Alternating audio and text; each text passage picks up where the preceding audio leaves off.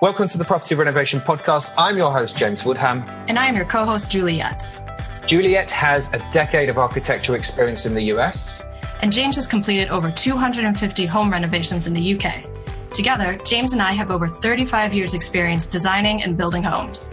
This podcast was created to give you, the homeowner, the power and the knowledge to get your project done right, on time, and with quality workmanship.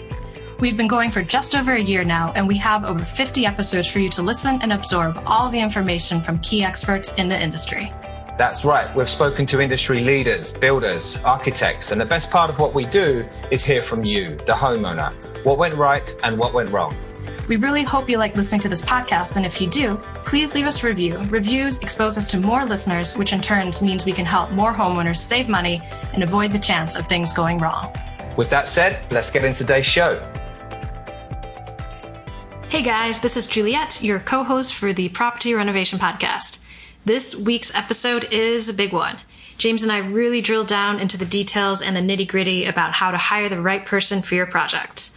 We have some fun stories from our own experiences, and as usual, James has a ton of practical tips on hiring the right person or the right team for your project.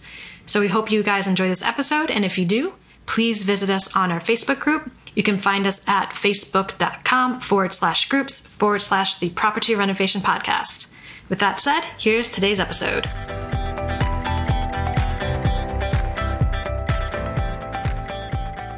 Hey guys, welcome back to another episode of the Property Renovation Podcast. I'm here as well as James, and it's in the middle of the summer. It's beautiful out. A lot of um, there's a lot of construction activity both in Europe and here in the U.S. It's prime time to do your renovations or start on a new project. Um, and yeah, since a lot of you guys are on summer, it's vacation time and holiday time, and some of you are probably thinking about the next project that you're going to do, and maybe you've interviewed a couple people. You're looking to hire, you know, a general contractor or someone to help you out with some projects around your home.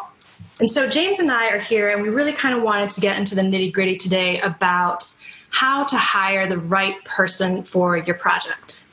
And so we have a bullet point of 10 things, and we just sort of really want to go through them and discuss what makes a person a good fit for your home and how to weed out all, everyone who should not be working on your home. All right, so the first thing that James might want to talk about are qualifications. So, James, when you either put a bid in for a job or you're maybe advising a friend who's trying to get someone, someone to help out on their job, what kind of qualifications would you advise people to look for? Uh, first of all, I want to just say, hey, uh, Julia, I hope you've had a good weekend so far. Uh, I have. Thank you. What about been, you?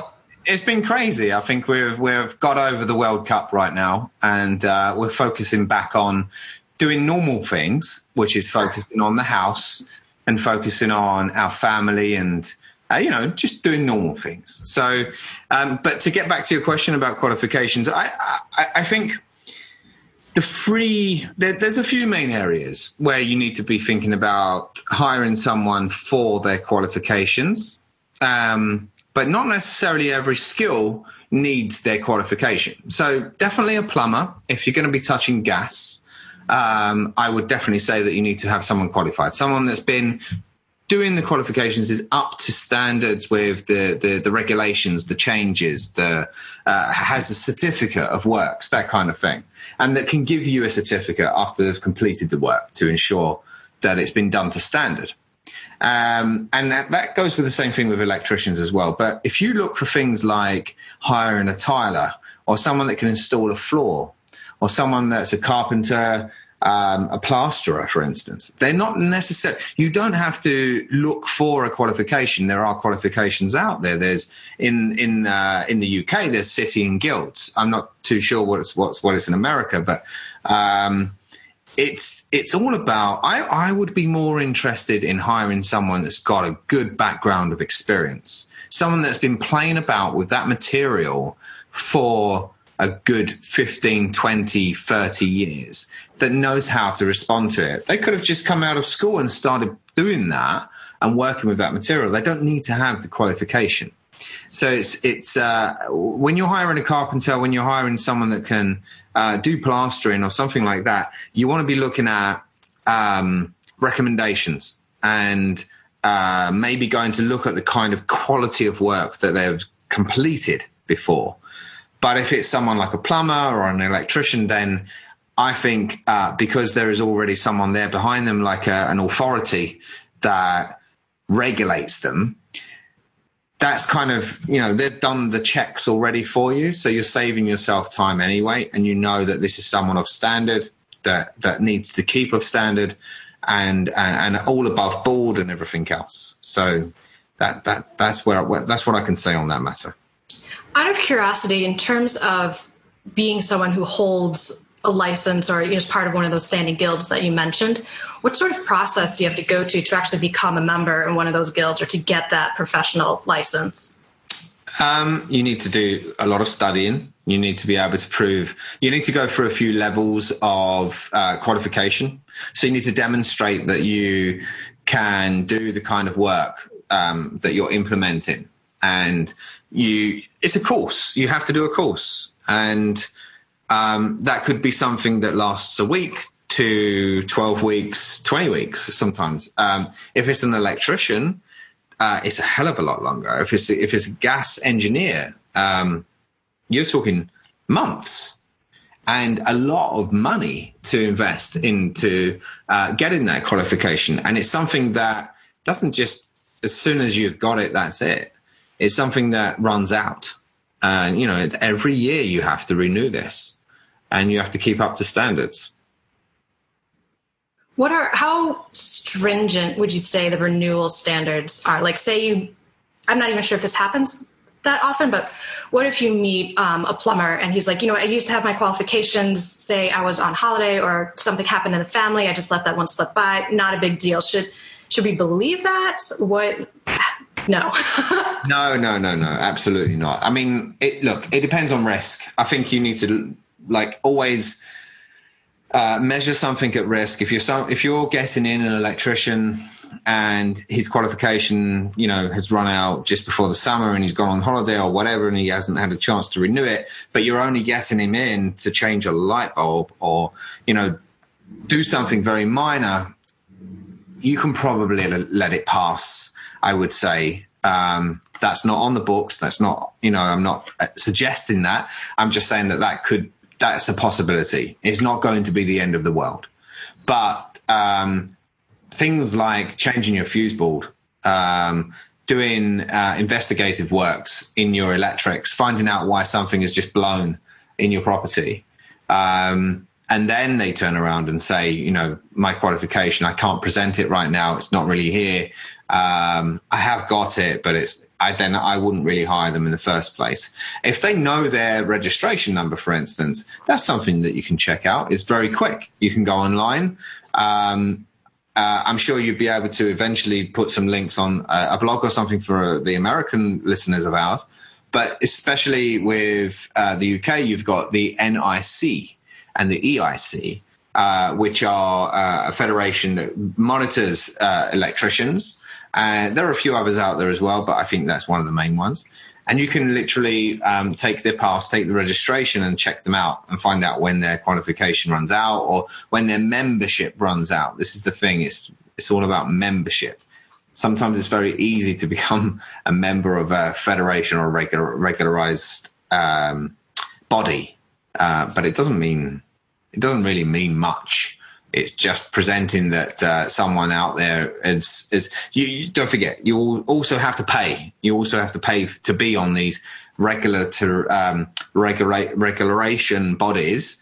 And um, I personally don't think there are uh, they're not tough enough. They they don't even meet you. They are literally approving you by you presenting certain information online. That's it which is a bit of a shame. I think it should be a lot stronger than that. Interesting. I think in the U.S., um, I mean, as since I'm not a general contractor or a subcontractor, I I don't know that world as well, but I do know that we always try. We always we would never recommend to go with someone who works out of the back of their truck. We at least would want them to have a license, you know, in whatever state, and the state from state to state here in the U.S., um, it does vary in terms of how difficult it is to get um, a license number, but at, at least you know that they've gone through some exams per their trade. And I think it's once again different to become a general contractor, you know, when you can sort of oversee a whole bunch of different trades and coordinate that work. And I think at the very minimum, it involves, like I said, an exam. You have to present, I believe, um, a record of work that you've done. And, you know, it's not, you don't want to overlook the potential importance of, you know, they do do criminal history checks on everyone applying. So those are all good things. So you don't necessarily want, I mean, you want to know that you're working with someone who's reliable and who's going to be trustworthy. I think you've got a good point there because um, that's probably one thing that I don't think any homeowner in, in the UK or most homeowners in the UK don't really consider about that. It's that uh, criminal check, right? Because you're having these people literally come into your home.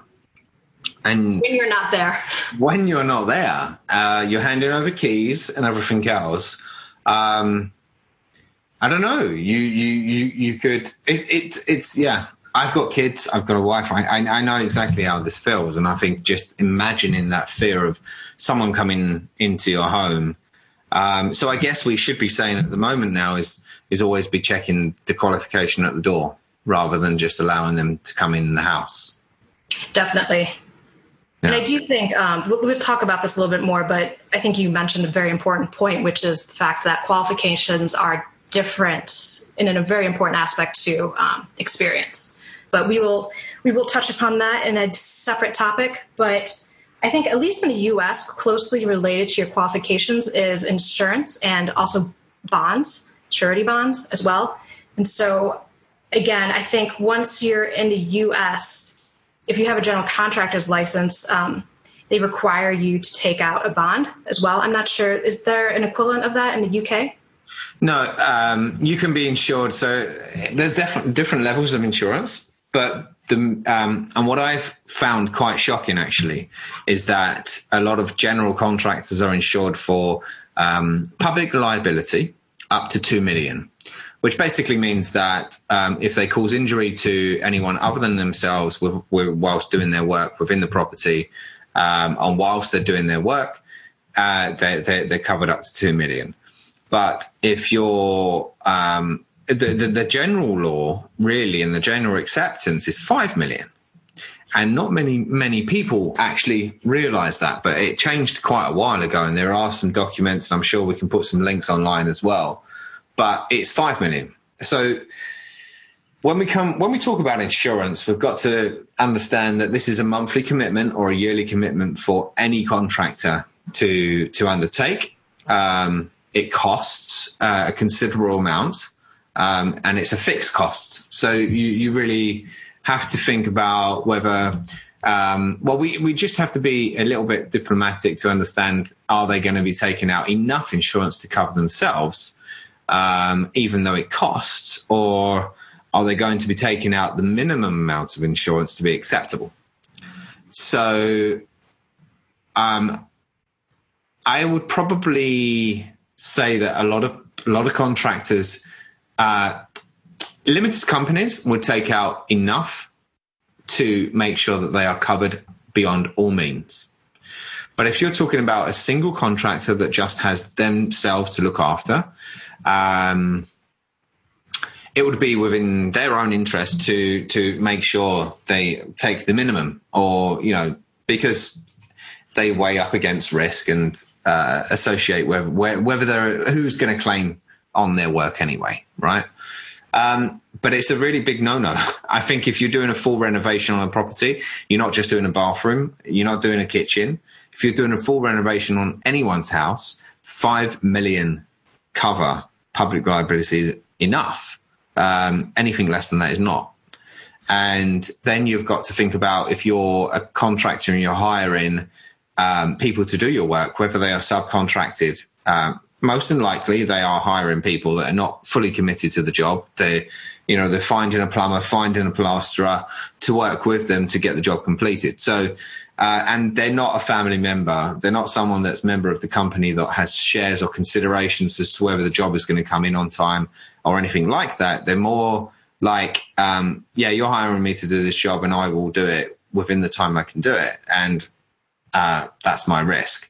So, but still, they have to be covered. So that's employer's liability, and that's 10 million is the accepted cover, 10 million cover um, in the UK.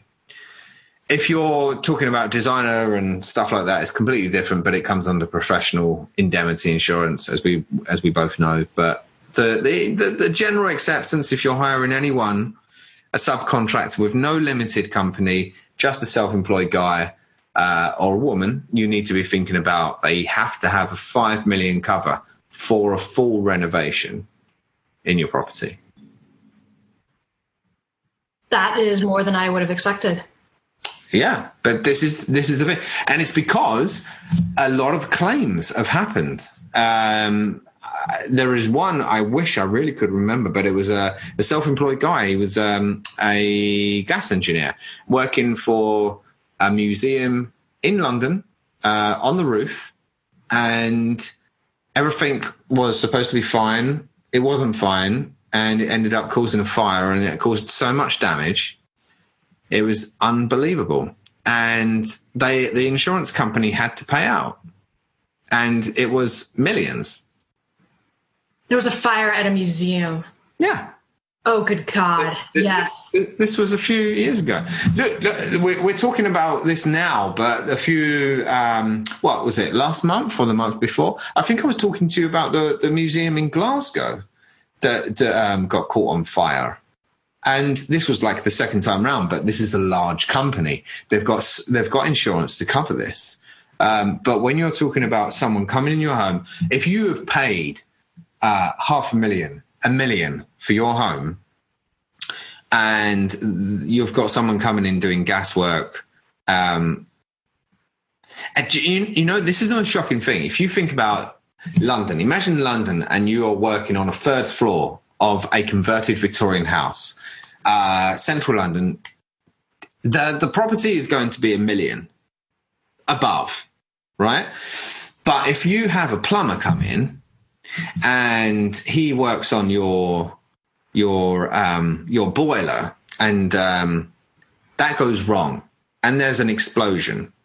Not only does your home blow up, but the one downstairs, the one above. So we're already past five million. And this is why you should have enough insurance. Because the value of properties are going up so much and so fast that uh, I, I, I don't think contractors realize how much they need to be covered for. I think they they they uh, they go with what's the, the the general rule and the acceptance, but I would more I would rather be more covered than not. That makes I mean when you paint scenarios like that that makes complete sense and again, I'm an architect and not a contractor, but I did have one very, very brief experience working in commercial construction on the project engineer, project supervisor side. And on that side, um, we were, you know, a very, very large commercial construction firm. And so I can't tell you how much of my time was spent coordinating all the different subcontractors that we had and getting proof of insurance for yeah. everyone from the subs and the sub subcontractors. It's um, it was probably one of the most important parts. I would say one of the most boring parts of the job, but one of the most important parts of the job. It was such to the point that in the entire, um, you know, those flow charts, those Gantt charts of how construction works and the time you need, everything, things, entire parts of the project can't start until everyone has submitted their insurance, and only then can they show up on site and begin work. It's it's a big deal. It's a big deal. Actually, you just mentioned it about the commercial side of things. It just brought back a memory to me when I was doing a project for Conran and Partners uh, within my company, and this was to build um, the bar for uh, the sleep exhibition, which was at the design um, business business design centre in Islington in London, and the the risk um, assessment that they they had to do was that they had to make sure what I was presenting as in terms of design was going to work, be safe enough, and I was insured enough should anything happen. Right. So we're talking about the designers wanting this mirrored, um, floating ceiling uh, in an area where we cannot fix anything permanently anyway. So um, we had to come up with an idea where this would work. And the only idea I had at the time, within three days' uh, notice, was to uh, have a local guy around the corner generate some steel bars. This would go across um, and hopefully uh, take the weight of all of the mirror that was going to be um, uh, anchored from this. Uh, the, but the waiver I had to sign at the time was that there's going to be um, all of this, all of the public coming, being underneath it. What could happen if something should happen? How severe is it? And all of this. So you know, it's a big deal, and you have to have that insurance in place. And um, again, like I know this is commercial, but the the minimum I passed because I had five million. Um, and that was the big deal. It's a big thing. Insurance is one of the most um, most important things you should ever have. Whether you're self-employed, whether you have, whether you're a limited company, this is the most important thing you should have. Definitely. Definitely agree, and I, I think it's. I would encourage all of our listeners or anyone embarking on a project in hiring someone. I would encourage you to get proof of insurance. Absolutely. There's right. there's there's nothing from it. You should have proof. Get a copy. Doesn't take much. Exactly. Get a copy. Keep it on file. And then, so we've talked about qualifications. We've talked about insurance. Um, the next thing that I feel like you can run into, and this is a somewhat, it can be hard to talk to clients about this because so often, you know, you're drawn to the low price. And so but I want to talk about what we call too good to be true pricing. Mm-hmm. It really is often too good to be true. Yeah. So, as a contractor from your side, what what are your thoughts on that? It's an interesting one because um, as a contractor, we get accepted projects, we get refused projects, and I don't let those refused projects go um, in like a cupboard and forget about them. I'm always interested in um, those refused ones as much as I am of the accepted. Because the thing is, um, a lot of people, a lot of clients refuse purely because of the money, the affordability, and they've received a quotation that is much uh, less than what we've we've offered as a, as a as a company, or you know, and I'm sure there are building contractors that feel the same that are listening right now. Um, and they they they hear that the client has received a quotation that's that is literally too good to be true. You know, uh, you, you're thinking maybe I'm just trying to prove an example here, but if we talk about a bathroom installation, standard bathroom installation, uh, you're expecting it to be uh, as a contractor, you, are you're, you're already picturing thousands um, because there's a lot of work. You have to remove everything. It really does depend on whether you're changing the layout and everything else, but still, you're you're you're, you're literally starting right again. Um, and this is a 3,000, 4,000, 5,000 pound project all day long, minimum, minimum. Um, and this is without the materials like the tiles, the bath, and everything else, and sanitary ware. Um, but I honestly have. I've um, I've seen quotations, or I've heard that people can do it for um, a thousand, a couple of thousand at the most, and um, and it's unfortunate, but some clients do just look at the figure and say, "Yeah, they were pricing too much. I'm going to go with the cheapest person." And that's it. And you lose out.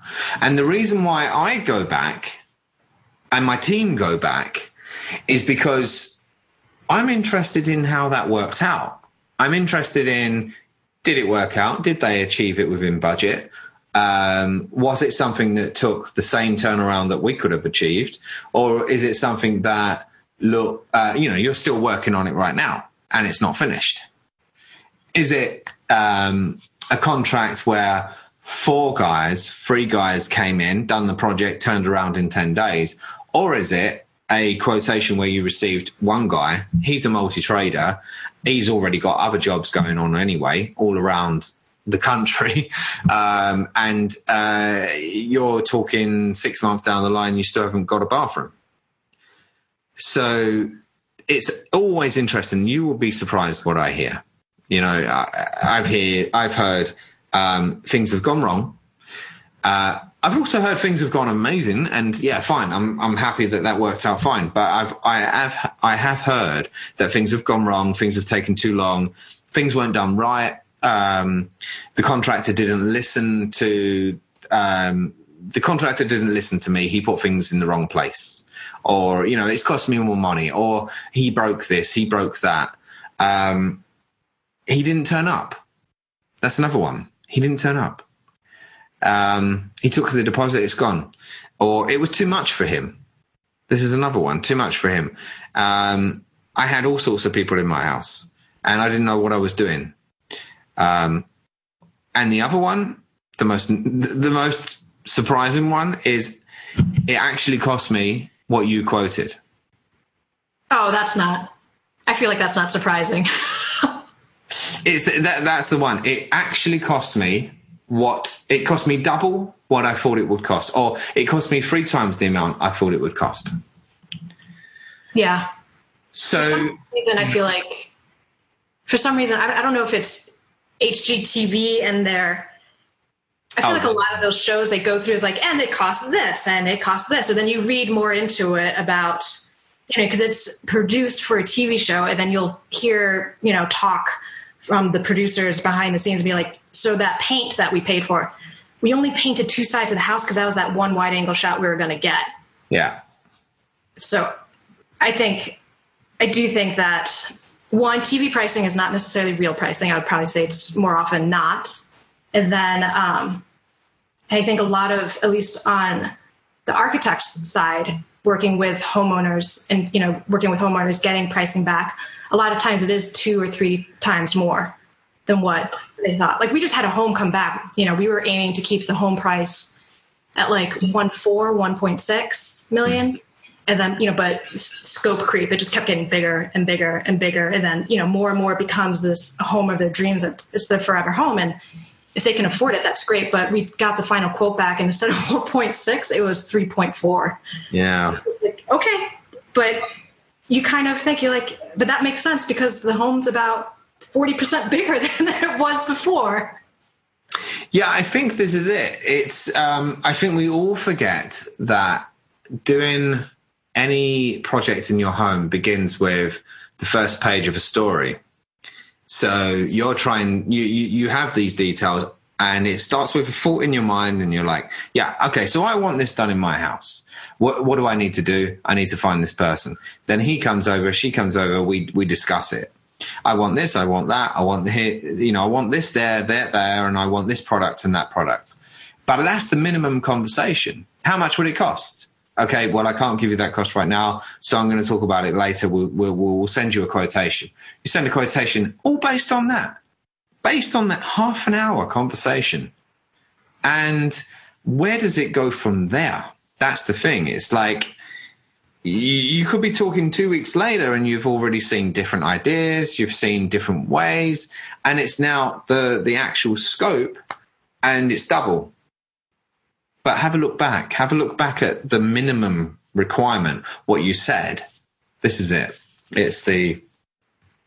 It's that bit. Yeah, and just also to refer to some of your other stories of what you've seen happen before. This was long before I was associated anything in the building industry when I was still just a college student. But a friend of mine um, went to help another friend re-roof his house just over the summer. He owned an old Victorian on the New England coast, and then at first, he, the homeowner, he hired, he got a quote and he was like, wow, this is, this is awesome. Yeah. Like you guys should come do it. So the roofers basically quoted $2,000 to re-roof the entire, and this is a large Victorian home with a very complex, steeply pitched roof. Okay. And so it's like 2000 that's awesome, great. The roofers showed up for two days. They worked for two days, and then they basically gave up. They said, this is too hard. I don't know if it's too hot too complicated. It's going to be too expensive. They literally just left. Like they left materials on site, they left tools. They just were like, just let's just never go back, and they just never came back. And so he, um, and that's when he called my friend over to say, "Hey, I'm I'm going to finish this up myself. Do you want to help me?" What, what, what, um, so this is a quotation that he received from a contractor. From a roofer, yes. From a roofer. Who do you think's at fault there? I think, I think, I, I think both are at fault. I think um, a wiser tactic to pursue a project like that as a homeowner would be to get multiple quotations. I like to always see three yeah. quotes. And then I think that was the first fault. And then I think the second fault is, and I think it lays perhaps a bit more heavily on the roofer's fault because as a roofer, you think it is his industry, it's his field. You can't you can't expect an accountant to be able to know how much it costs to re-roof a house. It's not it's not their job to know how much that costs. I mean, he's not an accountant, but I'm just saying any sort of yeah, yeah. job completely unrelated. So I do I do think a little bit more blame does fall towards the roofer. And what do you think? Absolutely. No, I do. I think when we go back to this title of Too Good to Be True, I, I think uh, if you are hearing something and you think, yeah, this, this is, this sounds amazing. Um, I would say to any homeowner now, challenge the person that is telling you that cost. Um, ask them, you know, can you show me something similar you've done for this cost? Oh, that's a great question. Yeah. Can you give me something similar that you've done for the same cost? Because then visually you can see. And that's it. That's that's the winner, right? But if you're talking about a roof, I would probably say that the contractor was was uh, at fault here because he should have said to the homeowner, "Look, I'm not sure right now. It's probably going to come in around this cost, but I need to go up I need to work it out. I need to do maybe a test run for a couple of hours, and then I'll confirm exactly how much this is going to cost. But to say, just to look at it and say, with all my experience, this is going to cost this. Um, this is this is what the homeowner is thinking. You know, it's like I'm not experienced. I'm I'm believing in you. You're the professional here. Right. Absolutely.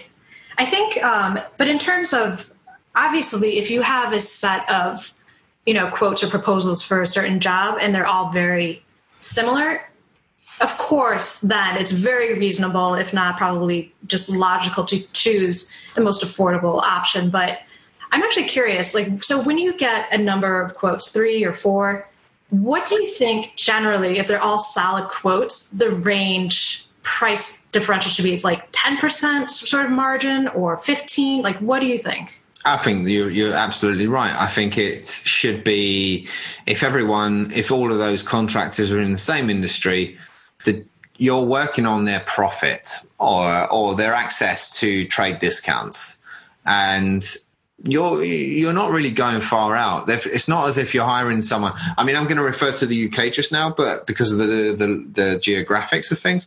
But I think um, if you're hiring people from London, um, then you're they're, they're all paying the same rate. They're paying the same distance. They're paying the same amount of petrol or gas to come in to your project. Um, it's all the same. But you're not hiring someone from 150 miles away in Birmingham to come and do your project. You, know, the, like there's li- less living expenses there and stuff like that.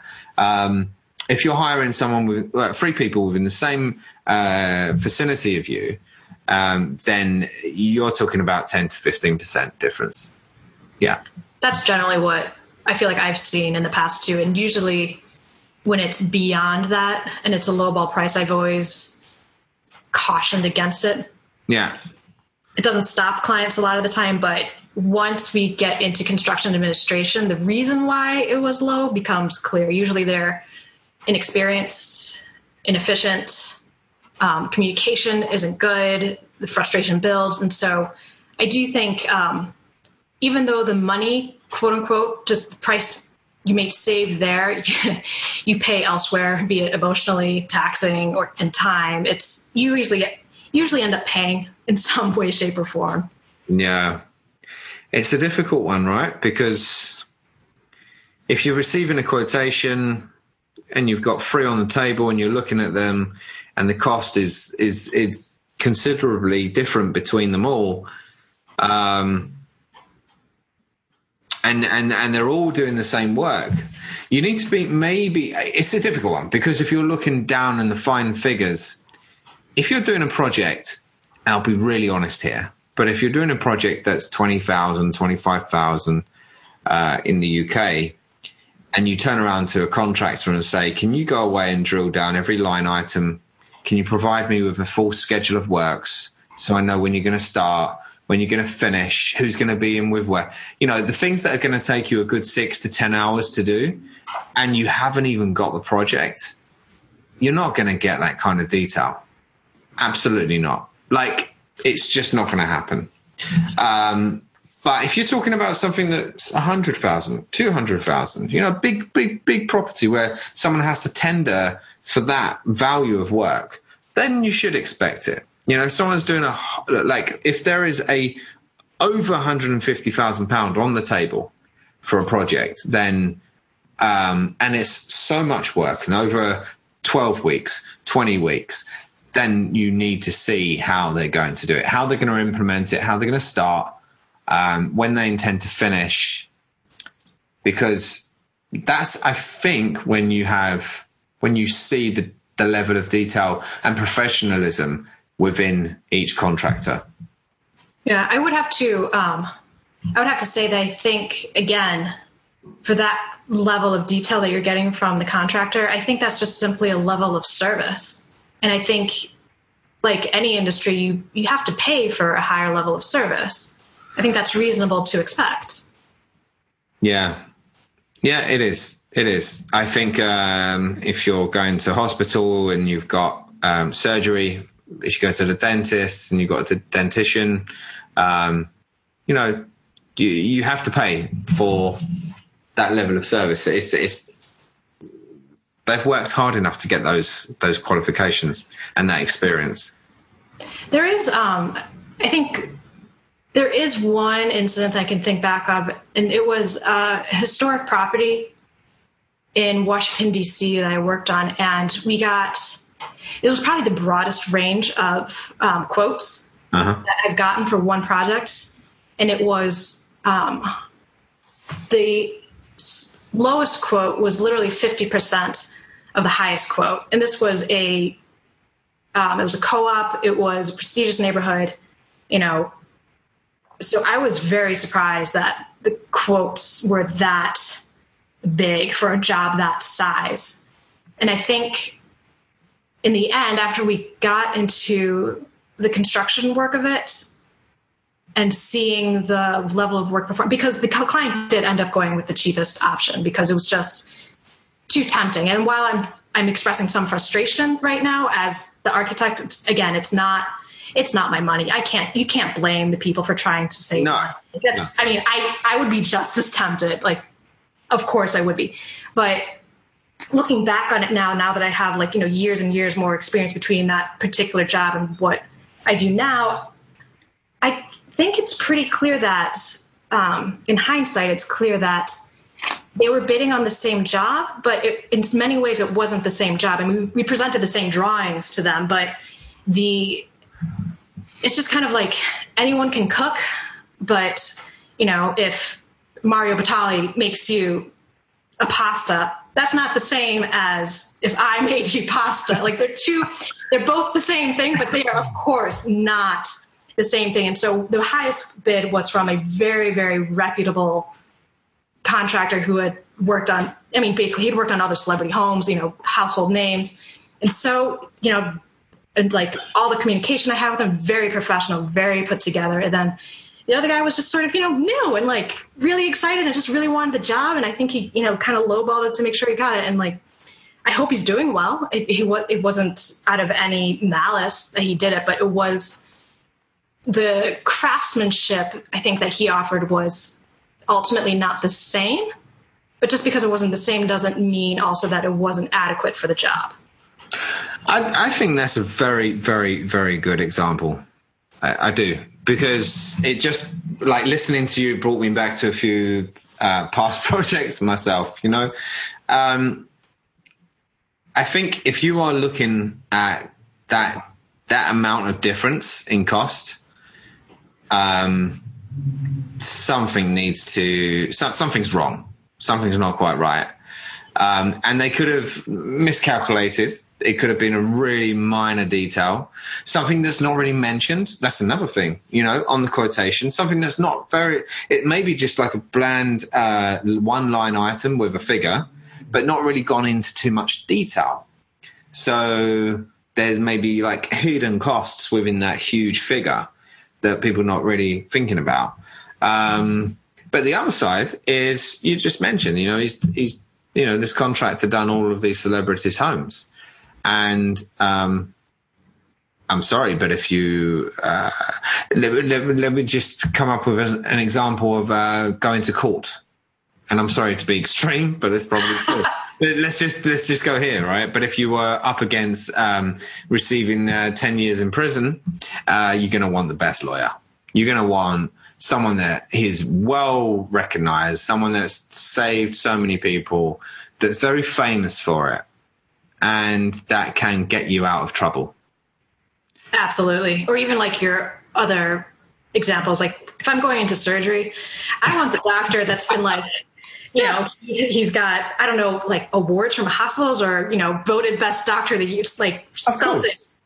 Absolutely. Something like that. Like, yes, please save my life. yeah. Yeah, you, but you also on the other side, you do, you do have these companies that are just starting out, or maybe it's a, a really juicy project. Maybe they they really want. This is like the one that will take them to the next level in what they want to do, and they're just excited. They're passionate, and they're willing to take the risk. So they want to undercut everyone. They want to go in at the lowest price. So it's not all about that. You know, have a have a chat with them. Talk. Yeah, I agree. I mean, even in um, my fledgling business, you know, my partner and I would talk about it all the time, and we just actually last week we had this discussion, and it basically came down to it, and we were talking about it. And I said, look, we work for one of three things. It's you know, we work for the money, the profit. You know, this is a hmm. business. We work or we work for education. We're going to learn something big out of this project that we don't have otherwise. Or three we work for exposure because it might be that one project with a high visibility that'll get us from point a to point b or from point b to point c. And so maybe the low ball isn't you know a low ball for reasons of them trying to cut corners on quality. No. But like you said just you know sit down have a talk and figure out what's going on and the the story behind the numbers absolutely and talking about getting the story behind things, um, our next thing that I want to talk about is referrals, getting referrals from contractors. And so I think a lot of times, in my experience, contractors sort of are very willing to give you kind of two or three names of clients they've worked with in the past. Yeah. And so, um, is it? Uh, I'm just sort of curious because I've always just sort of given clients the referrals, and I've never actually been through that process as a client myself. Mm. When you give those referrals, is it generally just a chat with the former client, or do you do they sometimes go over to you know homes and projects that they've actually done, so they can kind of like see in person the kind of work to that they could expect? Uh, in, in in the company that I have, I always say to people, go and have a look at the projects. You know, go and physically have a look because um, you can't really tell from just someone on the phone. They could be anyone.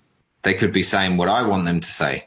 You know, uh, you you really need to go and see the work. It's that that we're doing something physical in your home.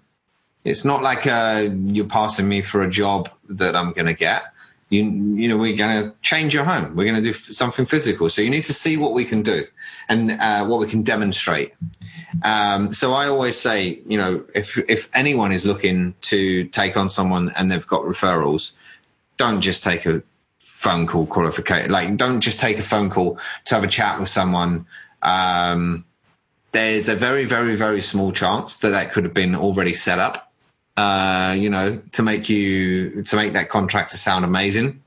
Uh, but it also could be highly likely that it would be legit and um, it's a great customer they've had. They're very proud of it and they they've given it to you. But um, there's there's a you're you're listening to a homeowner tell you how they delivered the project on time uh, and it's of quality in their standards. And the homeowner with no respect to them, it's an inexperienced person that that lives in a home that doesn't do this for a job. You know, um, it might not necessarily be. Um, you might not. You might point out things that you're not happy with in that home if you go and see it. Something you know you're looking for a particular standard. Maybe it's a uh, the way they finished the coving, uh, or the you know the cornicing, or the architect, you know the the um, uh, the woodwork. Really, really fine details. Those things. Um, so just having a phone call conversation as a review is not good enough. I don't think a written review is worth anything. Honestly. Really? Why is that? Because anyone could have written it. Like Ah, yeah. Like a fake review on Amazon or something. It- no, yeah, I just I think if you're in this industry, um, I've never ever given anyone a written review, or if it's a written review, it's um, connected with a conversation on the phone, um, or it's a, a physical site visit where they've gone to see the work that we've done. But I wouldn't be comfortable in hiring someone that just emails me and says, you know, this is my referral. This is the this is the person I worked for, you know, and this is this is what we did and whatever. I I, I think, uh, and at the same time, um, if you are looking for referrals, what are you looking for? You're looking for um, what was the good and what was the bad, not just the good. I mean, if it's something that says this guy was amazing, this this you know this company was amazing, they done everything on time, quality was high, perfect, perfect, perfect. Come on, I mean, no, Again, it's yeah, true, huh? yeah, it's true. It, it's uh, I'm I'm sorry, but yeah, I mean, um, it's either, and it's not the contractor's um, issue here. I think it's the the re- the, the person that's writing the review. But maybe they felt very passionate, you know, like it's it's been done really well. But it would be really nice to see um, the challenges that the contractor faced you know, like mention something. Um, tell, you know, a contractor, if you're listening, you want your your clients to mention the, the the difficulty you had on the project and how you overcame that, because those are the bits that people are looking for. They're not looking for you to be absolutely amazing. Well, they are, but it's it's uh, it's more about if it, they, they are worried about the challenges you're going to face and how you're going to deal with them. And if you can provide, provide an example of that, great. That's the best review you can get or referral, you know? What do you think? I think that sounds one, it sounds like a great idea, but at the same time, just because I've never encountered that particular sort of line of thought in terms of a referral, it's just it almost sounds like a college entrance exam. Like name a challenge and how did you overcome it? Like it just it would feel weird. I mean, maybe that's maybe that's just maybe I shouldn't feel weird about that. Maybe as a homeowner, I shouldn't feel weird about being like, so on this last project, um, it looks great online. So you have Instagram photos of it up. It like looks great, but you know what I'm really interested. Yeah, maybe that's the way to go. Is like just say flat out like what I'm really interested in is your ability to problem solve when something comes up. So like was there like can you give me an example? If not on this project, another one. Like maybe what went wrong and how did you and your team address it? And maybe do you think having gone through that would you have done anything differently than I mean who knows like but I mean yeah that's a great I would never have thought to ask that question. I, look, education is a powerful thing. And I think if you are a homeowner, you're already spending 10, 15, 20, 30 hours on research for your home, but also research the, how things are done. We've already spoken this about in another episode as well. But uh, if you do that, you will start to begin to understand the challenges each skill contractor has. So when you do become to go through that review and like, can I have your referrals and stuff like this?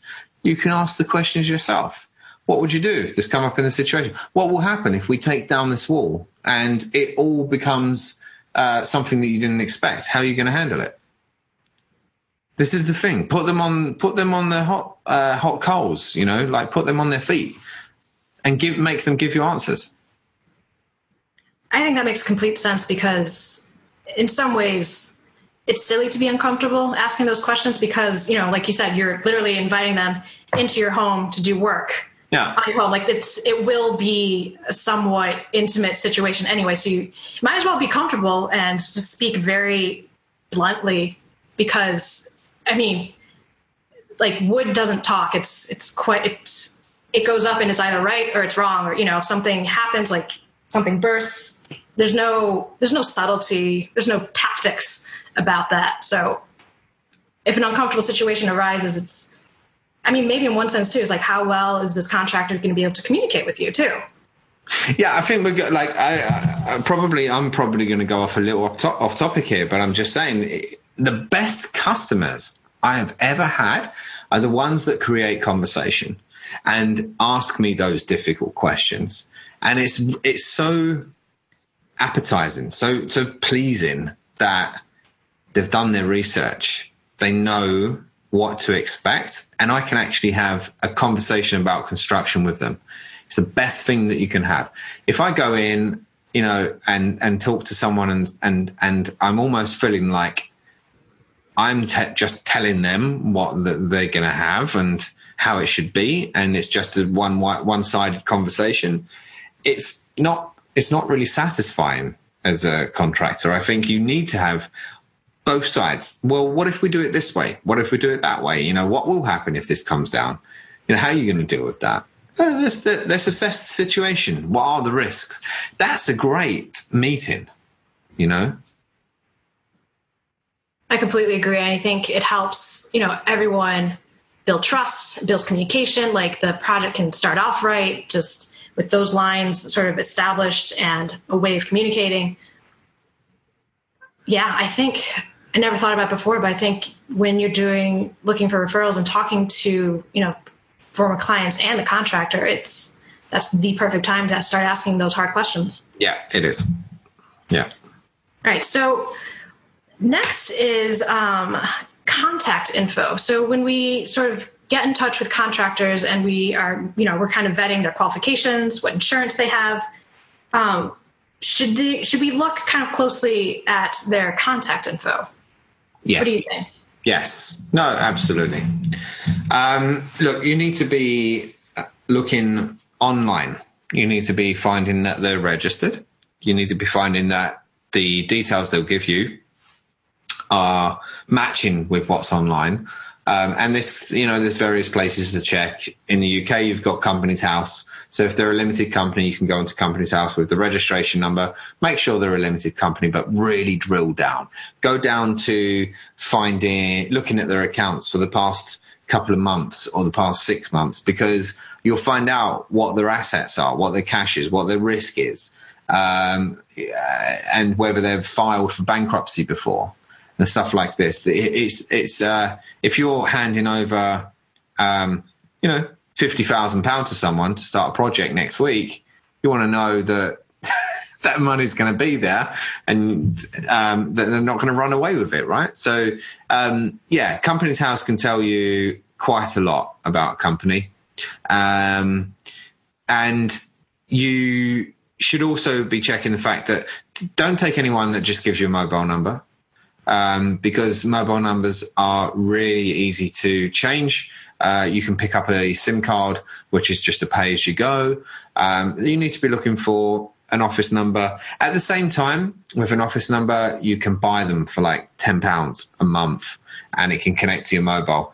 I know it's not the ultimate solution, but it's also sometimes reassuring that you've got a another method of contact by phone. So it's not just it, this just means that someone's invested in um, paying for a landline and a mobile number, um, and then an, an, email. This is a good sign. So let me just give an example. If you're hiring, I will do your building work limited, right? So that's the company name. I will do your building work limited. And then they give you an email address which says jamesandbob.com. No association. to the company, that's the one thing you need to be looking at. So I think someone that's trustworthy would have I will do your building work. So James I James at I will do your building work.com. Right? Because it's uh it's it's something that's associated to the build to, to the works. So because Gmail accounts, Hotmail accounts, these are easy things to just pick up. Um and it would f- it would really uh, give alarm bells to me if it doesn't associate to the business at all. So we've got registration number of the company, mobile number, landline, email address, um, and then other contact info would be the business address itself, but that could be um, not a physical address. It could be just some um, remote address that you pay by the month. So maybe a personal address of the the home uh, the the contractor as well would be a good idea. Um, and I'm probably I, I, I mean this is another thing. This is like, do you sh- should we talk about ID here? Like, hmm. you're having people coming in your home, so you've got contact information. Right. Um, should we suggest ID like passport or um, a, a, license or a regulate like um, a regulation license, something like that, where they've got a registration number and a photo, that kind of stuff for contact. Oof, I feel like that gets very political very quickly. Yes, yeah, it does. It does. Okay, so let's just keep it with um, the fact that they they should be providing you with a mobile number, a landline, uh, an email address that relates to the company. Um, if they give you a personal email address, no, that just alarm bells. Um, and I do have to say about the email addresses, though. I know I've worked with a lot of professional companies who will have um, it will be ultimately a Gmail account, but you can you can see in the first part before the at, it's dedicated to work because it has you know the company name. Yeah, and so I think I do think um, I do think even though we are in a physical building industry, the way we work is being rapidly transformed by technology. Yeah, and so I think I guess I'm not. I used to be really weirded out by that. I guess until I basically kind of became one of those people, you know, just, you know, trying to run your company very lean and using technology in a lot of ways to sort of um, leverage value when that would otherwise be impossible. So, and it's actually surprise like having run my small company, it's the amount that I pay for technology is astronomical. Yeah. So I, I can I can see someone wanting to save, you know, just even if it's twenty bucks a month. I I guess I understand that logic. And so for me, it's not as much of a red flag. But if it is, if it's like, "Hi, I like kittens" at hotmail.com versus you know, like so and so builders at gmail or you know whatever hotmail.com yeah. msn.com it's i think at least it should at least resemble the business in some shape or form I, I, yeah, I do. I think it should resemble the business. I just think that if it's your personal email address and you've got a company, there's no reason why you haven't got a email address that associates and has the company name in it. I think it's a bit just because you're doing construction. This is like you're agreeing to things like deposits, you're agreeing to contracts, and this is all written. This is all by email. Lots of details are going through emails, attachments, plans you know, there's there's there's so much information. So um, I've not yet found any reason why no one can give a company uh, email address rather than their personal in the construction industry. I think there's no need for it. You know, it, it can, you, like you said, like you said, you can have a Gmail account with the company name on it. And it, re- I mean, it really is I think it costs eleven to twelve dollars to get to sign up for like, yeah, an yeah, enterprise yeah. Google account and get your. So it is a very low investment. But I guess I'm saying I, I have worked with a lot reliable people in the past who use, you know, blank at Gmail. So I think, I, I think I'm more referring to the actual construction industry. So um, as a whole, I yeah, I think yeah, I can wholeheartedly agree with you on that. yeah, I know. So speaking kind of of all of professionalism and everything, I think that kind of bleeds directly into what I wanted to talk about next, which is reliability. So I think it's easy to agree for us all to agree that whoever we have working on our project, we want them to be very reliable. And so when you present to clients or we you know again say you were advising your friend, what um, what things would you coach your friends to look for in terms of trying to vet out the right contractor and make sure they're going to be really reliable? I think one of the biggest things, if you call them and they answer the phone, great. If they, if you call them and there's no answer and they call back within half an hour, great. If they, if you schedule a meeting with them at three o'clock and they turn up at three o'clock, great. If they turn up at five o'clock, not a good idea.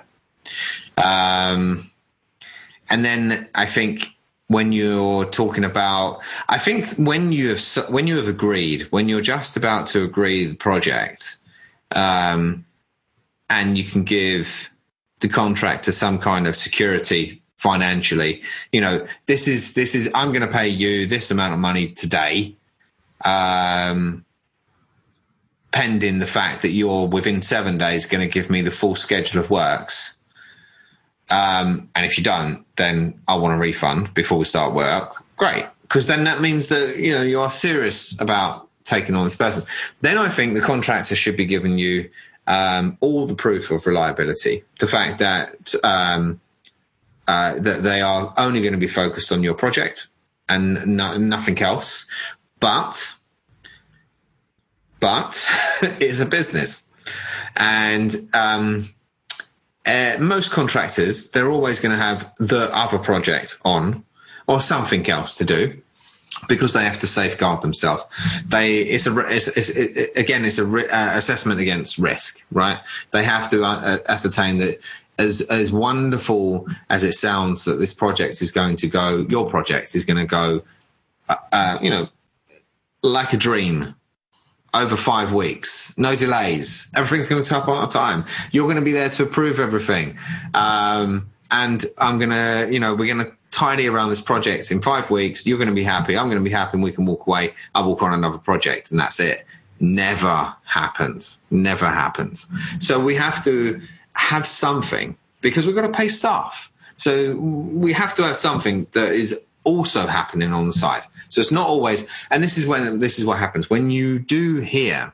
I've only met one person in all of my career that I honestly believe has um, always abided by his policy of one project and that's it. And that's only because he's a family run business that focuses on large projects. So he just builds a house and that's it. So he can sustain, that. It's just his family and they can handle that. But most, like most building companies, there's no way that they're just going to focus on your project and not work on anyone else's in five weeks. No way. So um, if anyone tells you that, then it's probably not true. And I'm, you know, I'm probably going to get caned for that, but it's probably not true. So you, you, you just have to think, what is their reliability? Um, what time they're going to turn up? Let's agree a time that you're going to start. Um, be clear with them if they can work on weekends. So ask them, you know, are you going to be working on Saturdays?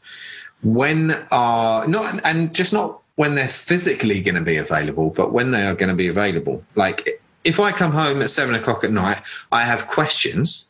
Can I call you? Right. You know, that's a big thing. It's a big thing. And um, if you're not available, um, that's, I'm, I'm just going to tell you a funny story because uh, there was a project that we've recently, my team have recently done. And um, it, it's, it's quite funny because it, it turned out amazingly, but the whole stress was over the Shabbat, um, the Jewish Yes. Shabbat, right? So, and Shabbat's on a Friday. So it's mostly, if you're really serious about it, it's Friday, Saturday. Um, by Saturday evening, you can communicate again. And in the normal world of construction, it's that people come home on a Friday after a whole week of work happening in their home. They have questions uh, before settling in for the weekend. And um, there was this family that uh, wanted to communicate with a project manager that I had, and he was uh, Israeli and uh, shut down on Friday. That's it. No communication. Done. That's it. How did you think it went? it wasn't great. Ooh, it wasn't great. Tough. Yeah, it's tough because also I had questions, and that's the thing. So I think when we go on reliability here, let's talk about people's faiths. Let's talk about people's commitments. Let's talk about are the are the contractors got plans for holidays? Do they have a family? Are they going to be working weekends? Can you contact them after the you come home at work? What's the earliest you can contact them in the evening? And are they going to be working Monday to Friday on your job? And that's it. Probably not, but still, are they going to finish it within you know the the time that they said? And what's the contingency on that? Right. Absolutely. I think um, from my point of view my experience i feel like reliability is often not proved but everyone who i had a really good feeling about at the very beginning because they were good at communicating it's ter- the project has generally turned out to be a good one because even with even if something goes wrong, they communicate to you about that. It's like, hey, like we just sent you the drawings. Um, we really need um, sort of your preliminary bid back by Friday. Great, no problem. You know, Thursday rolls around. Hey, we had such and such happen. This is, you know, but we're working on this. We're just waiting on this trade and this trade. I'll have something to you. So there was always, even when things didn't come in on time or as expected, they were communicative during that process. So whenever that happens, like it's almost like I want to something a little bit to go wrong in the beginning to see how they handle it. Actually, kind of exactly like you were talking about in the referral. And then if you talk to me while things are going wrong, then I really like you. If you just suddenly kind of go off the grid and then like, you know, a week and a half later be like, oh, sorry about that. Here's my quote. It's, you know, it's a little late, but I'm like, no, like the boat sailed. Like I, now I don't know like how to reach you, how to find you. Like if anything happens, I don't know that we can get a hold of you. And it never never leaves a good impression. I think we need to also be careful. It's a very good point what you just said, but I think we're in the um, we're in the era of technology and speed and things happening a lot faster these days. And I think that um, the customer perception would be that if someone texts the contractor, uh, they want an answer then, now. Like in an hour, you know? Oh, right. Yeah. Yeah. So, so, also at the same side, and in defending the reliability of contractors, I also think that um, if they don't contact you within a few hours, it's not the end of the world. Um, if it's an emergency, absolutely. So I think that's the thing that you should also be asking about reliability is what do I do if I can't, you know, in an emergency, if I can't reach you, who can I reach? who can deal with this project if you're not around? That's one of the, that's a very good question, actually. You know, because you can't control, you might say that you're going to be there every day, but something happens, you're stuck in traffic, you might have an accident, could be in hospital. As a contractor, you know, the, there's a lot of things that can happen. So what happens if um, I can't contact you? It's my home. There's a big flood. What do I do? That's the reliability questions that you need to be asking as well.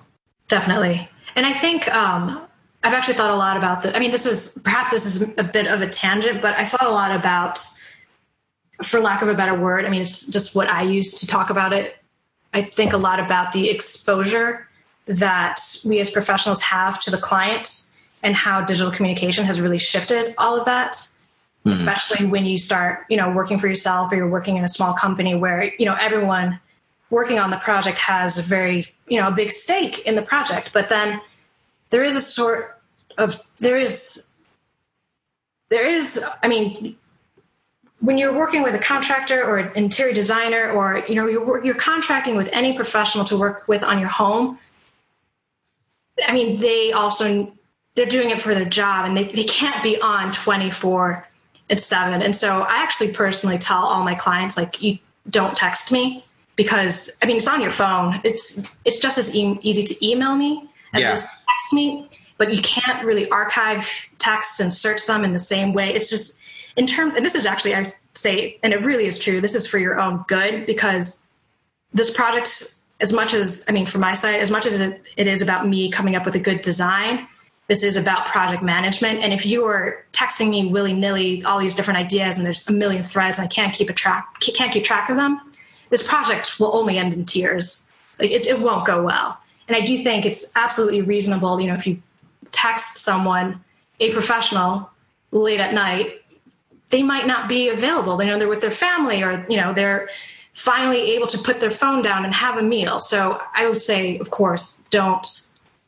I wouldn't measure reliability by that. I think I was just talking about general timelines, yeah. people being communicative to you throughout the process and not just after something has happened. Yeah, yeah. Yeah, I also think that if you uh, you you're, you're thinking about people with reliability, um, if you call them and you've got an issue and you talk it out on the phone, um, but you, it's a you know it's a ma- major issue don't be dealing with the phone anyway because there's a lot of details, lots of conversation get exchanged through that. I think if it's a major issue, you should be subjecting that email and let's discuss. Let's put it formal because there's. I, I'm looking for your response. Anything that's said on the phone is gone. Like, you know, you can't rely on that. I completely agree. I think, um, I mean, this is a job, you know, you are hiring someone. And so to have something written down in terms of expectations, mm. any grievances, mm. it's always it's it's better for all parties involved for it to be written down. Yeah. That way there's a record. Right. So speaking of who will do the work, the next um yeah, that's basically the next topic is so when you hire someone to do work on your home, how it seems like sometimes clients are surprised when you know you speak to say a spokesman of the company but then the actual uh, construction starts and then you, that person that you had all that close contact with when you're negotiating talking through the prices suddenly they're not the person you see on site and you see them you know maybe touch base with them like once a week. How common is that very common very common yeah that's what i would expect so can you so, someone who's maybe not familiar with why that may be, can you kind of talk us through, like, logistically, what's happening on your side so that even though if you're the one to sort of negotiate and they're kind of, they think in their minds, I'm going to hire James, but then you're not the one on site every day. What's happening on that project? Okay. It's a question of, as a homeowner, how much time do you have? Do you have time to hire a plumber, electrician, plasterer, a floorer, a painter, you know, all separately, and then deal with all of the com- communication that needs to happen, deal with the communication between them all, maybe set up WhatsApp groups, stuff like that. You know, whilst you're in work, dealing with your meetings, your work, your priorities, your family, your commitments, all of this. You know, are you going to be dealing with passing the information by? Because I tell you what, this is this is exactly what's going to happen.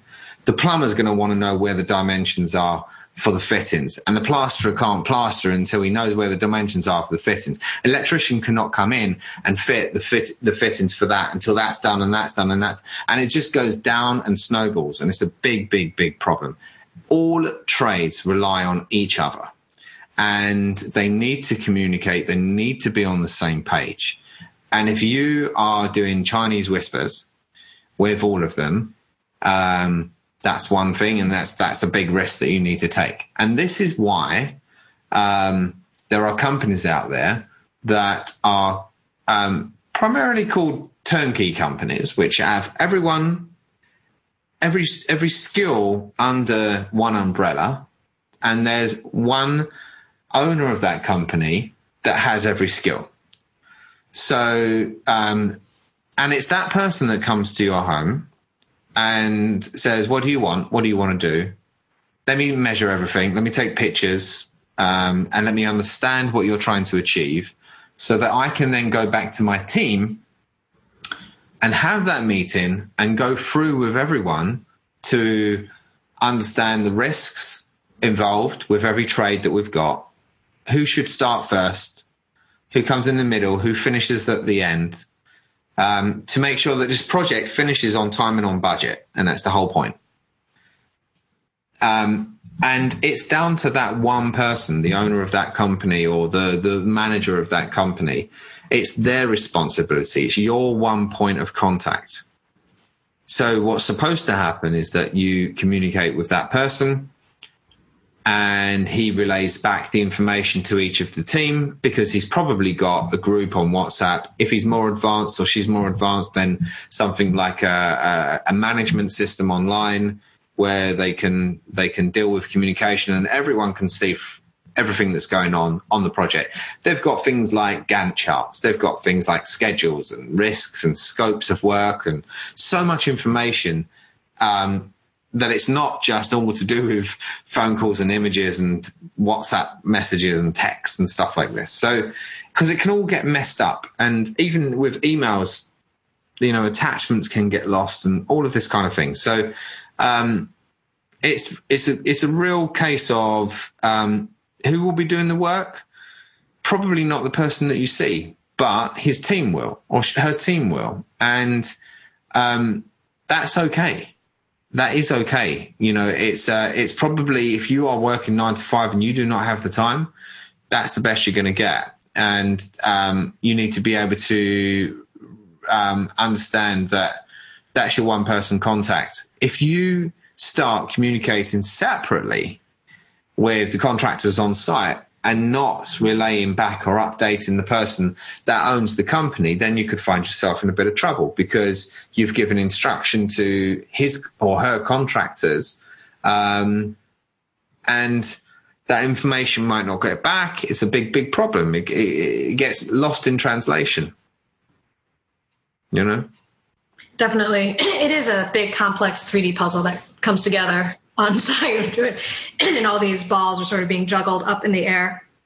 But in terms of sort of, I guess this is kind of going back to our very first point when we talked about qualifications. Yeah. So I guess I was, I mean, personally, I guess I was thinking sort of big picture when you hire, you know, a general contractor and their company. It's their company, you know, here in the U.S. that has that holds the license, that holds the bond and the surety, all of those things. So what about would you ever recommend a homeowner to get more specific in terms of asking for the qualifications or the different trades?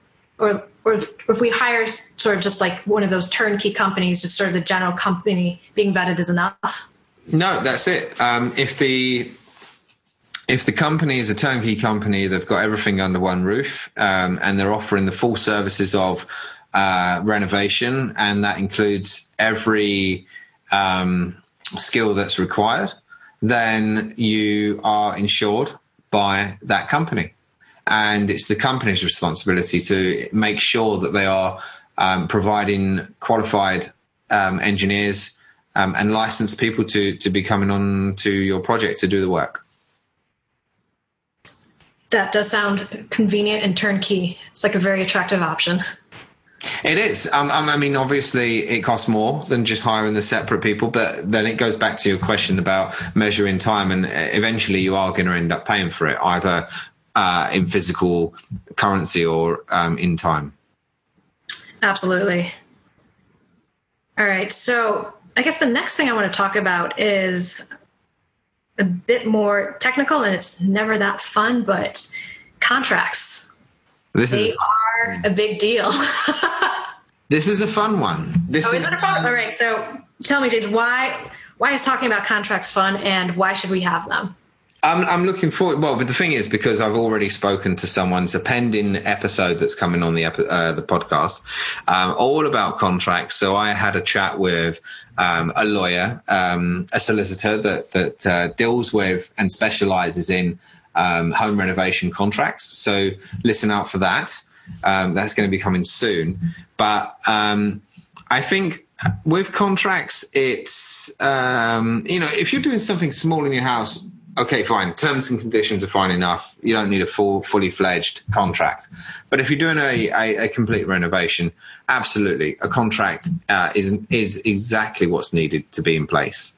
Um, and if you're willing to do work in your home with no contract, you run the risk of um, uh, misinterpretation, confusion, um, being overpriced, um, not being delivered the work that you're supposed to be, and not being able to claim for it. Uh, not being able to sue the person that um, does the work uh, wrongly. Um, there's so many things that you are open to in and, and, and at risk at.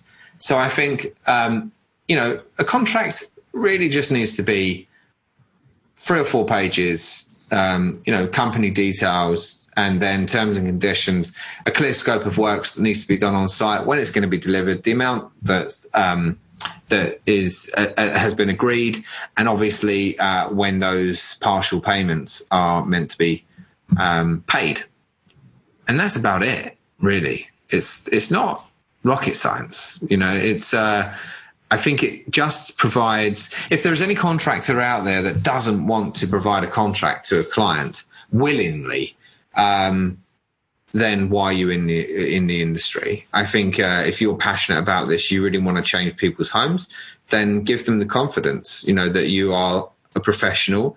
Um, you know there there are easily uh, contract templates on online that you can pick up. You don't have to go through and pay someone to do one, but I think it's it just provides that sense of security for someone.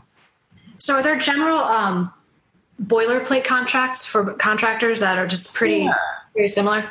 Yeah, yeah, and you just need to um, edit it a bit with your company details, um, look through the terms not necessarily every term will apply to your own company, but um, it's it's a general contract. You know, something that's got like maybe fifteen terms in it that that details everything um, that's going to happen.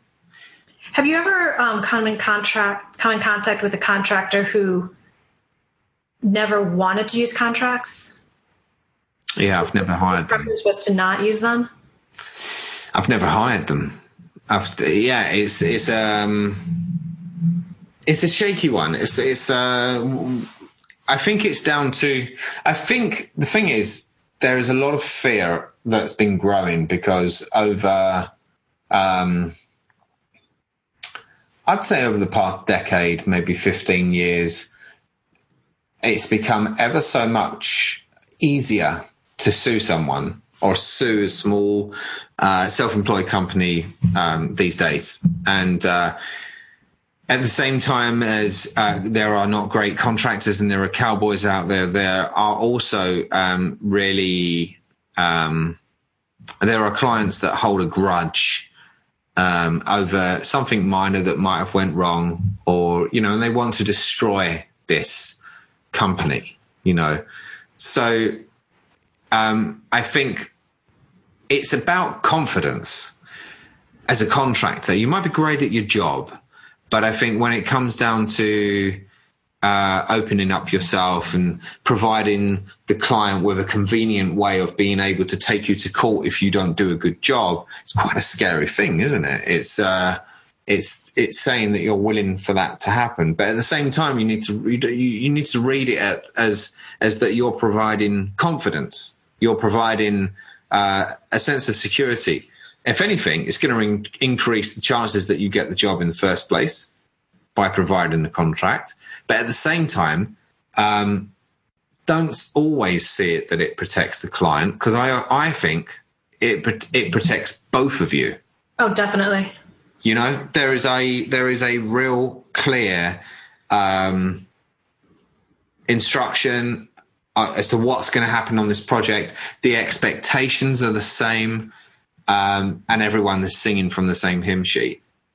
And I think when there isn't something written down, disappointment happens, anger happens, emotions get involved, and then someone wants to take someone to court.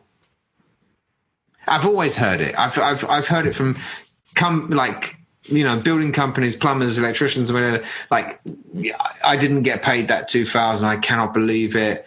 Um, he, they owe me so much money. I done so much work in their house. That side, and I've also heard the other side where it's um, he took two thousand of my money. Uh, said that he would do this job, didn't end up doing it the way I wanted to. It's the same thing. You hear it all the time. Yeah, I definitely agree that it, it provides protection for both sides, for both parties who sign on that dotted line. Yeah. I think um, I do have an additional question though, because as you mentioned at the beginning, like maybe some small jobs, a contract isn't necessary. Yeah. You have sort of a general maybe number or project budget where, you know, maybe under X amount, you don't need a contract, but at X amount, you really probably should get a contract. I I would just go on the back. There are there are certainly um, figures out there, but I would just go look. You put a contract in place to um, protect you from risk, and if you're a millionaire and you're having ten thousand pounds worth of work done or five thousand pounds worth of work done, you can clearly afford the the risk. So, is a contract necessary? You know, do you want to have that in place, it's entirely up to you. But I think if you cannot afford it, um, this is all of your money. This is all your savings. Um, I, you know, contradicting to what I said, I think no, no, no figure is really, um, uh, you know, no, no, no figure is really worth, you know, not having a contract. But at the same time, realistically, contracts. You know, sometimes that can cost about a hundred pounds to put in place. You know, um, whether it's a you know standard contract or whatever. Maybe I don't know. Maybe if you are having a couple of hundred, generally, if you're having a couple of hundred pounds worth of work done, you're not having your complete bathroom renovated. Maybe you're just having it tiled. It's not the end of the world. What can go wrong? Um, the tiles can be done wrongly and they need to be done again. Um, but it's not going to flood your bathroom. It's not going to affect your property in that way. So I'll just weigh things up like that. That makes sense. And from the from the design side, I would say that we never do work without a contract. There were a few occasions when um, it felt very much like the wild wild west of being like no i don't i don't like contracts. I like to go off a hench like it was this, it was like this weird i'm sorry to be i hope i don't come across as sexist here but it, it always came across as this weird macho thing of like i like to work off a handshake. And we're like okay. It never it never ended well because in the end um, the clear expectations for both parties were never set out. And then you know you request for payment and then they fight you on that and then there's no contract to you know get go to to refer back to or it's just and now it's almost like in our process of um, introducing new clients mm. contracts are always like we never get we would never in our process we would never get a retainer without a signed contract and so it's to me it sort of almost mystifies like, I'm not, in, yeah. in my industry at least, like I don't know how we would even get a retainer to start a project without a signed contract. Yeah, it goes hand in hand. I think from the design side of things, definitely because there are, um, you know, you only have to do one line, one measurement wrong, and it's all over. Um, and but at the same at the same thing, I think without a contract, at least have the terms and conditions in place. You know, what are the terms and conditions? Are they clear? We've got um, in in my company we've got um, a client that wanted a design done um, and said I wanted it done now. That was 12 weeks ago. Uh, did we know that they were going to go on holiday and not be able to approve anything? No, we didn't. So we're sitting here and we've got you know project complete, waiting for approval. No one around. what do you what do you do? You know, it's it's exactly. almost as if they've gone AWOL. So I think you need um, terms and conditions at the very least in place. I think those are that is great advice for everyone. I think. All right, so again, this is um, kind of covered in contracts, but in terms of you know payment when payment is made of those different points, but I have also come across this in my career, but there are some contractors that you come across when they request. I've actually had this happen. They've either request payment in cash, Hmm. or they sort of take you aside and they say, "All right, this is my price, but if you pay me cash, this is my price." Yeah. I personally never feel good about that, but um, I mean, for some reason, I find it more prevalent in the building industry and not so much other industries, and I, I'm not sure why that is. Do you? I mean, what are your opinions on that? I think it's uh, the availability of cash is a very powerful thing in the construction industry because um, it's you, you measure um, money as speed. Yeah. So if you can um, pay, if your plasterer finishes uh, the, the the property and then he gets paid because you have cash as as the main contractor, and you can pay him at the end of the day, cash bang, done, done. He's happy. He's going to work for that guy again. He's going to probably give a better price because he got paid very very quickly.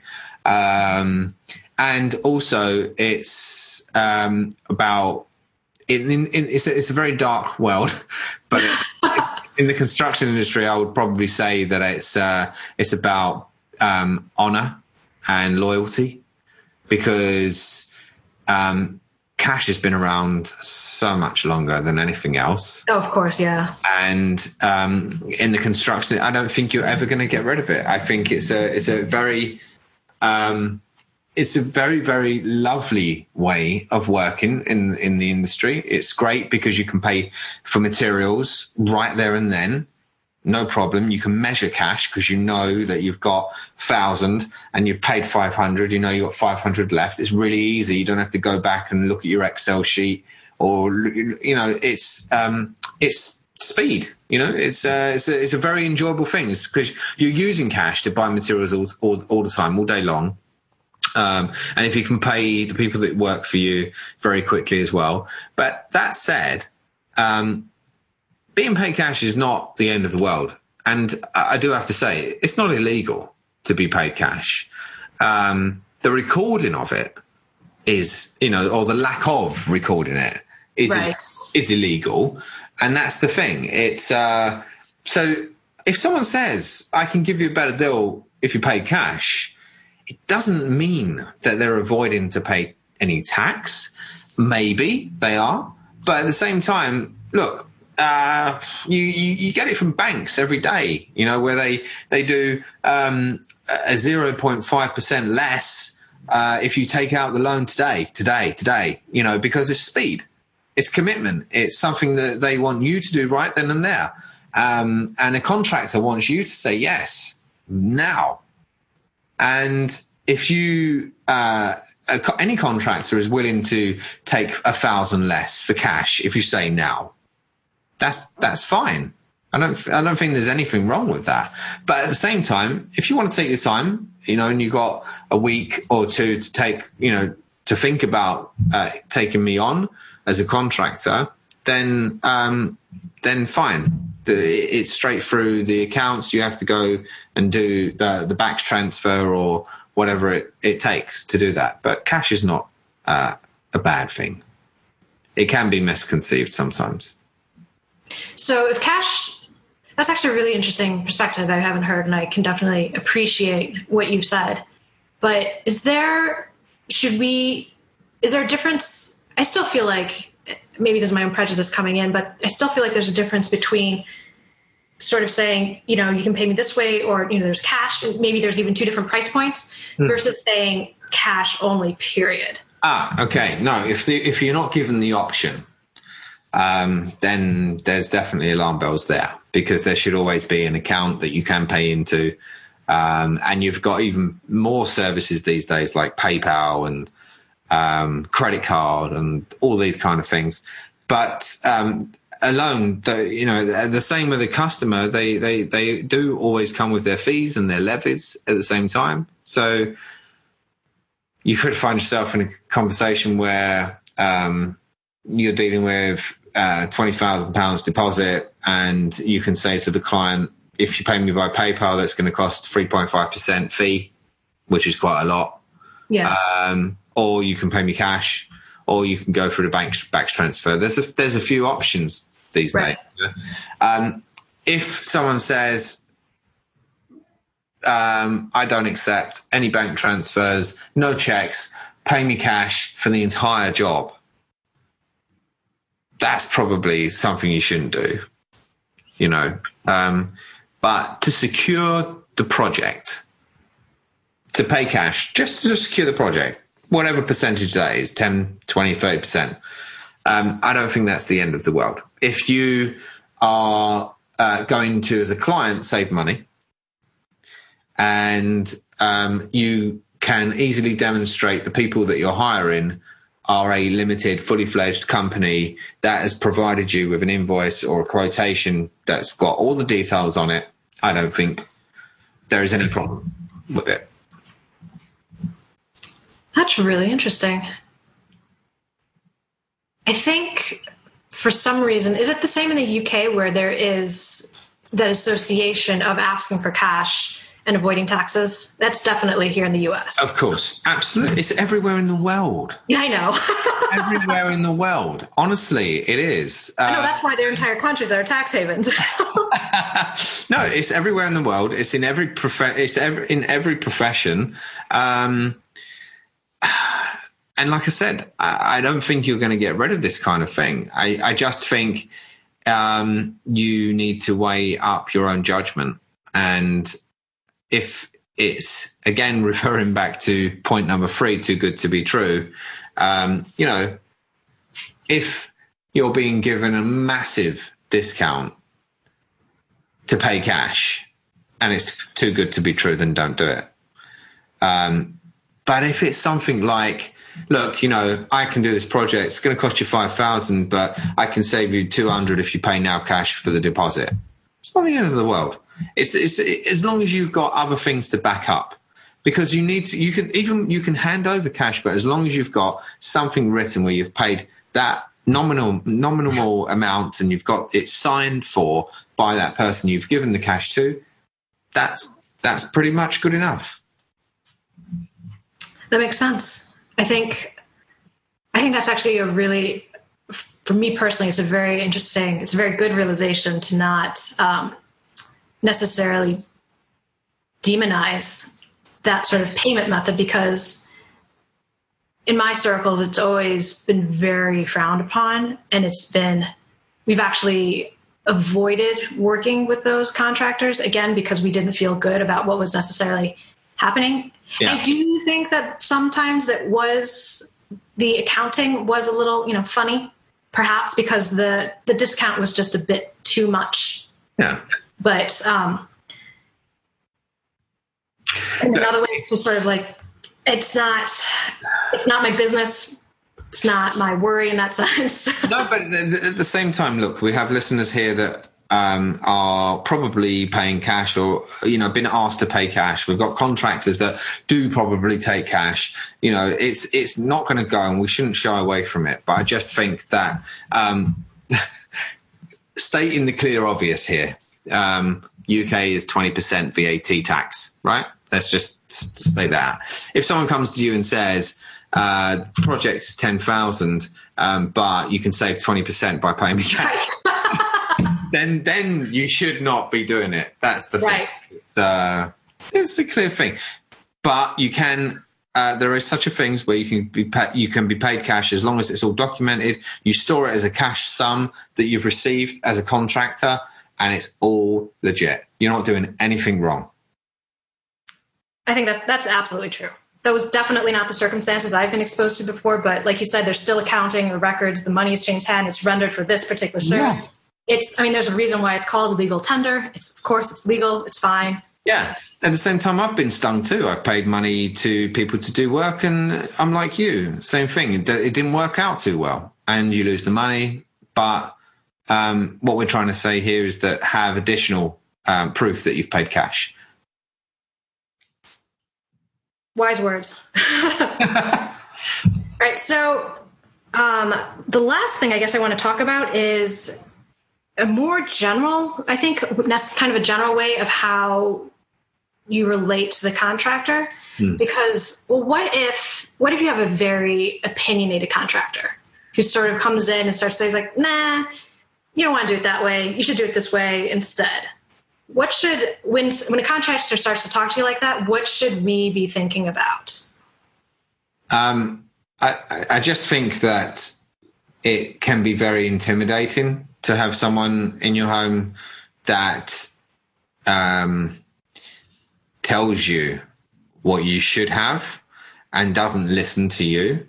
Um, so a good tra- a good contractor would be like listening to you first, um, going through your ideas, and looking at what you want to show them to demonstrate what you're trying to uh, picture, and then saying that you, know you res- you respect that you know you, this is how it could turn out. Um, but here look this is how i think it should be and this is what i th- this is what i've done something like that as an example. And i think that could be um, uh, that could present you in much more a better in a better way. But I, I i think that as a contractor i don't think you should be going your idea is no good. My idea is better and we should be doing it this way. It's completely the wrong thing to do because you're going to rub up the contractor the wrong way, uh, the con- the client the wrong way.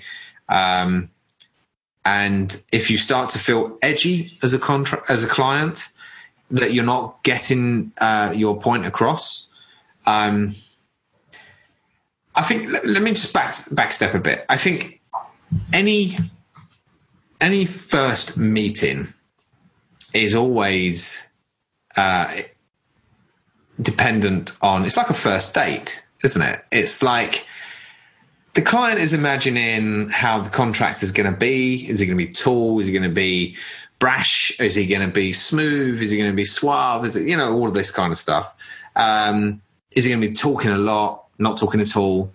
Um, am i going to have to explain and repeat myself many times or you know is he going to really get it first time round. And the same time as with a contractor. They're thinking you know is this client going to know what they want or going to be really fussy uh, be very difficult be unrealistic with with what they want? So there's so much that that can happen on that meeting and it, and nerves can get in the way. So i think um, about persuasion, I think that sometimes that first meeting, um, there is a chance that persuasion can get in the way. I think that the contractor could be seen as being uh, very strong in in their opinion, um, but at the same time, uh, and and you might not think that you can get all of your uh, opinion across uh, in time. So that persuasion thing can happen. Um, but it's it, it, can be measured in both ways. It can be measured on passion. So the contractor could be thinking, I really think I can do an amazing job here. And I know exactly how this should be. And this is how it should be. Bang. That's it. Um, it could also be, okay, so you've got this minimal amount of budget. This is the only way it can be. There is no other way. This is no, you can't have that best material. This is the only thing that you're going to have. So that kind of persuasion as well. Um, and then I just think like the third way where it could be is that the client, uh, the contractor is probably thinking, I can max out on this job. I can probably I, I, I, can see where I could save money here. I can see where I can gain maximum profit. Um, and I know what you want and I can give you this, but this is how you should have it. And I'm going to do it for you like this because I can save money myself. So there's three ways how it could work, I think. So based off that first meeting, never, ever, ever, ever agree anything right there and then. I think it's a case of sleeping on it, um, really going over what was said, and getting that second and third opinion as well at the same time. But also judge the nerves in the in place as well, and the passion that could have happened, and um, uh, and and all of the possibilities of um, the areas where the contractor might have wanted to just gain maximum profit and give you something that you might not want. So um, just to think about it, that's what I'm saying. It's like, yeah, you're going to probably experience that persuasion thing. A, co- a contractor is coming in, their experience is the same as if you're in your industry. You know, if I go to the dentist, um, I, I'm not an expert and uh, I might think that I've got a pain in my left tooth and I want it fixed. So I'm going to go in and say, I want to fill in and done. And the, the, the professional is going to turn around and say, you don't want that. You don't need that you need a complete, um, you know, redone, redo, redone on your, you know, your um, root root canal and complete pulled out. And I'm like, no, I don't want that. It's not what I'm coming here for. But it might be the only thing that can happen. So yeah, that's that's how I would see it. I do think there's, I think the medical analogy is pretty perfect. I mean, my brother's a doctor and he did you know, he did his stint in terms of the rotations, you know, spent a lot of time in the emergency room. And so many patients, I think it's um, WebMD, you know, they've, they've completely self diagnosed. They'll come in and be like, I need an MRI. And he's like, You're not going to get an MRI. Yeah. He's like, No, I, that's what I need because I have this and I need to prove it. Therefore, I need an MRI. He's like, You're not going to get an MRI. And so I think there is, um, it is a little delicate, I think, because you know the client has their vision in mind and it's their home. Yeah. But the expertise to accomplish that lies in someone else's mind, and so it's it really has to be this meeting of minds where you can both see and agree on the vision, but then maybe the expert, you know, can coach you on the best way to get there. Yeah. Yeah, exactly. I was speaking to a client uh, a couple of weeks back that wanted something particular done in their bathroom.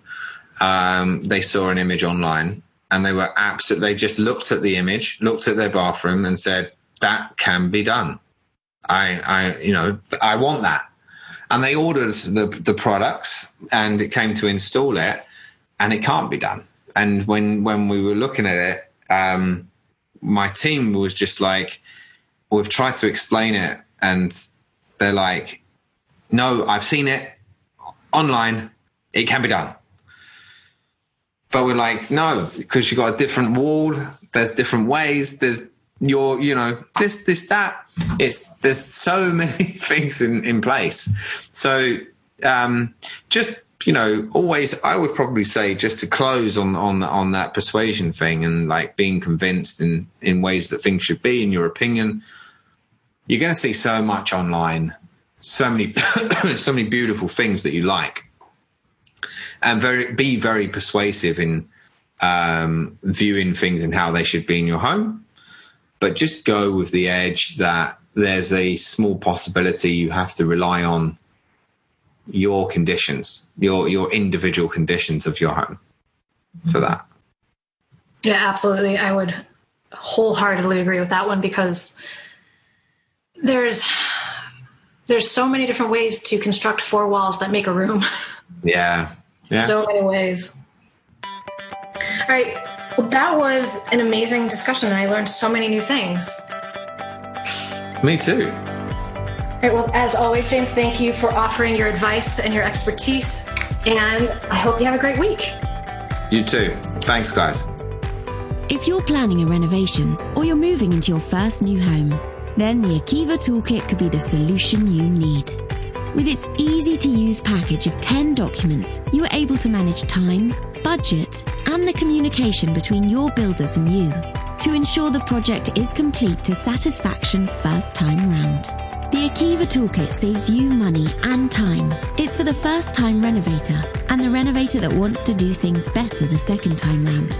It's a fraction of the cost compared to paying for mistakes or repeating work that's already done. Go to akivatoolkit.com and get your project off to a perfect start today.